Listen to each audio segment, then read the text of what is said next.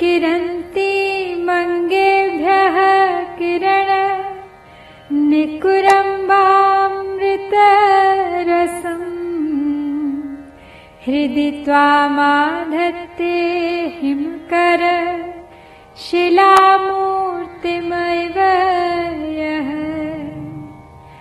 सर्पाणां दर्पं शमयति शकुन्ताधिपैव ज्वरप्लुष्टं दृष्ट्या सुखयति सुधाधारसिरया।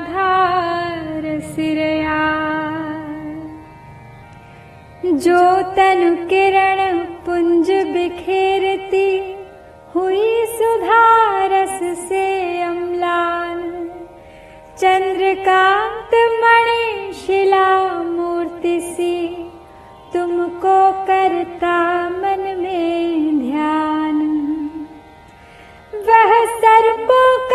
दर्प शमन है करता, गरुड़ समान दुरंत, करता त्यों माँ सुधा दृष्टि से ज्वाराक्रांत को सुखी तुरंत। सौंदर्य लहरी के इस बीसवें श्लोक में एक सिद्ध योगी द्वारा शक्तिपात करने की सिद्धि का वर्णन है।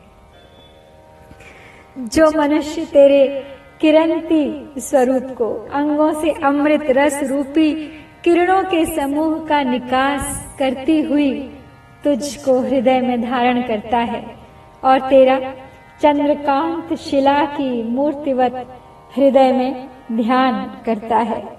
वह गरुड़ के सदृश सर्पों के दर्प का शमन कर देता है और अपनी सुधा की वर्षा करने वाली आज्ञा चक्रस्थ नाड़ी के द्वारा दृष्टि मात्र से ज्वर संतप्त मनुष्यों को सुख पहुंचाता है। हिमकर शिला, अर्थात हिम बनाने वाले चंद्रमा की चांदनी से द्रवीभूत होने वाली चंद्रकांत मणि, जैसे चंद्रमा की किरणों से पिघलने लगती है, वैसे ही चंद्र मंडल के आज्ञा चक्रस्थ अधोमुख चंद्र बिंब से भगवती की मूर्ति भी हृदय में धारण किए जाने पर अंग प्रत्यंग से अमृत रस की बरसाने लगती है। वह योगी सर्पों के दर्प को भी शांत कर सकता है। जैसे गरुड़ को देखकर सर्प भयभीत होकर चुप हो जाता है। जिस मनुष्य को कुंडलिनी रूपी नागिन ने डस रखा है और अपनी कुमकुम सदृश दिव्य अरुण मूर्ति के लिए उसके हृदय को निवास स्थान बना रखा है। उस योगी पर सामान्य सर्पों के विष का प्रभाव हो ही नहीं सकता। मानो कुंडलिनी देवी की चंद्रकांत मणि तुल्य मूर्ति चंद्रमा की सोम प्रभाव पड़ने पर अमृत का श्राव करने लगती है और हलाहल को भी शांत करने की सामर्थ्य रखती है। इतना ही नहीं उस योगी की शांभवी मुद्रा में स्थिरी भूता दृष्टि अवलोकन मात्र से आज्ञा चक्र की नाड़ी द्वारा कुंडलिनी के उगले हुए गरलामृत को सींच कर मनुष्यों का ज्वर शांत कर देती है। यह ज्वर से साधारण ज्वरों का भाव मात्र ही नहीं लेना चाहिए। यह संसार संताप भी एक ऐसा व्यापी ज्वर है जिसके त्रिताप से भी वह योगी शक्तिपात दीक्षा द्वारा मुक्त कर देता है। The one who meditates on your form as sculpted in moon stone visualizing the flow of ambrosia like a stream radiating from the rays emanating from your body his mere looks alone will cure the ailments. Like the mere sight of the king of birds, Garuda, destroying the ego of snakes. This 20th verse of Sundari Lehri subtly conveys that her sincere devotees attain the power to heal ailments.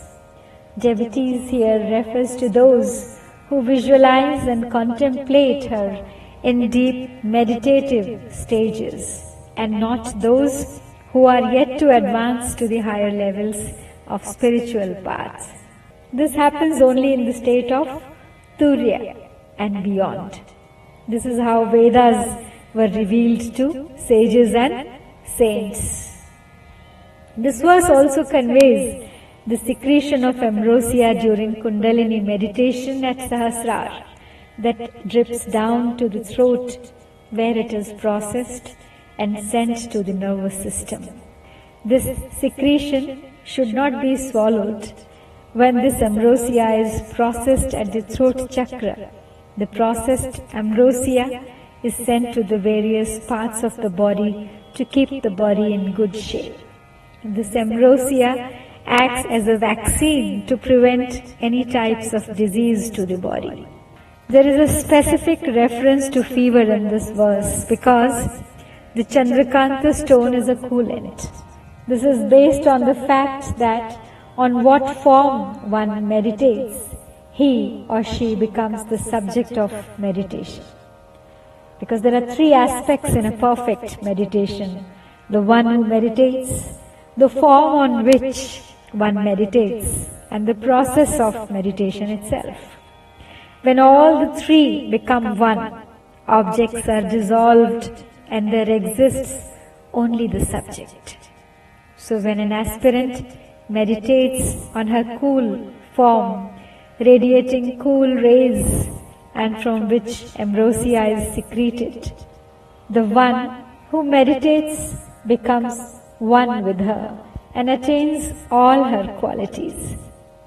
When such a person merely glances on someone who suffers from fever or other ailments, he immediately gets cured.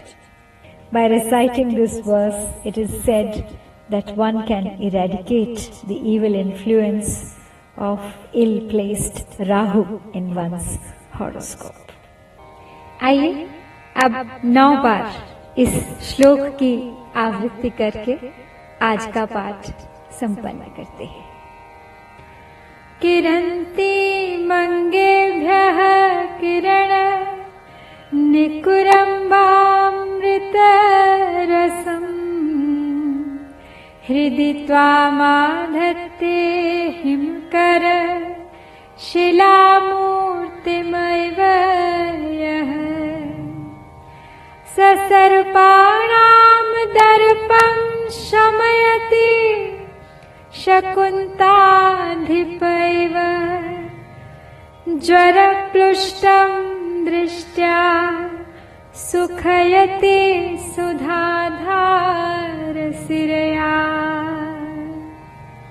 किरन्ति मङ्गेभ्यः Kiran निकुरम्बामृतरसम् हृदि त्वामाधत्ते हिमकर शिलामूर्तिमैव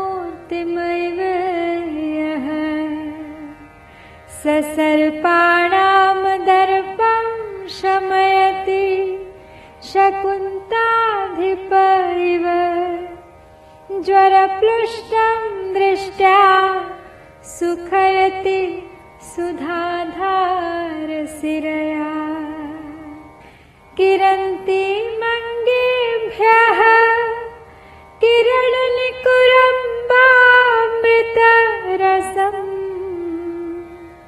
हृदि त्वामाधत्ते हिमकर शिलामूर्तिमिव यः। स सर्पाणां दर्पं शमयति शकुन्ताधिप इव। ज्वरप्लुष्टं दृष्ट्या सुखयति सुधाधारसिरया किरन्ति मङ्गेभ्यः किरण निकुरम्बामृतरसम्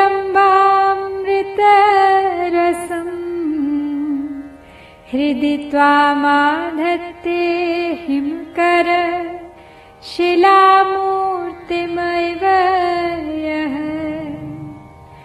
ससर्पाणां दर्पं शमयति शकुन्ताधिपैव। ज्वरप्लुष्टम् दृष्ट्या सुखयति सुधाधारसिरया।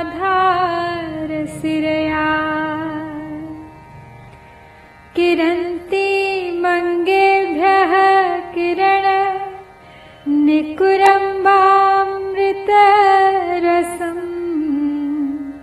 हृदि त्वामाधत्ते हिमकर शिलामूर्तिमैव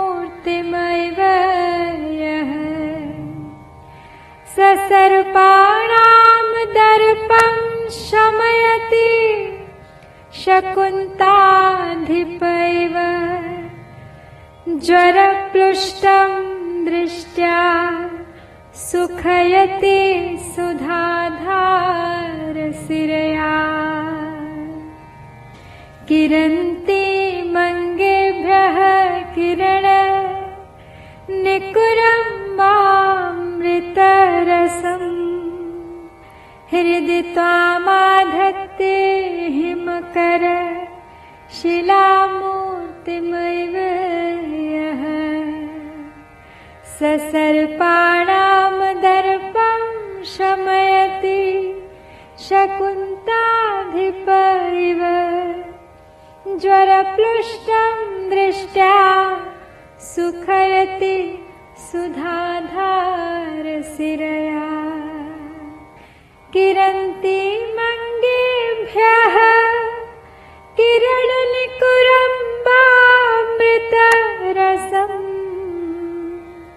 हृदि त्वामाधत्ते हिमकर शिलामूर्तिमिव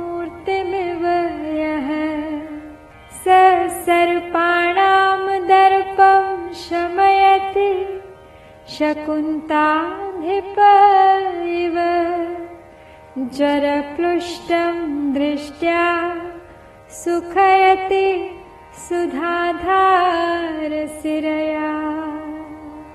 किरण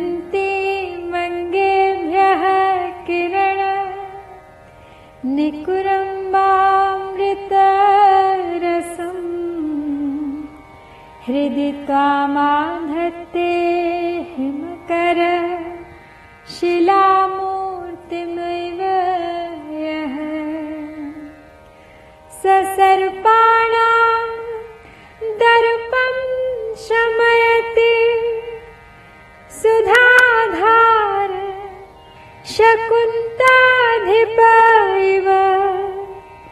ज्वरप्लुष्टं दृष्ट्या सुखयति सुधाधारसिरया।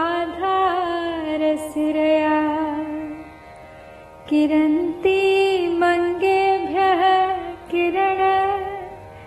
निकुरम्बामृतरसम् हृदि त्वामाधत्ते हिमकर शिलामूर्तिमैव ससर्पाणां।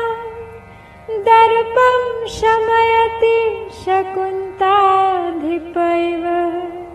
जरप्लुष्टं दृष्ट्वा सुखयति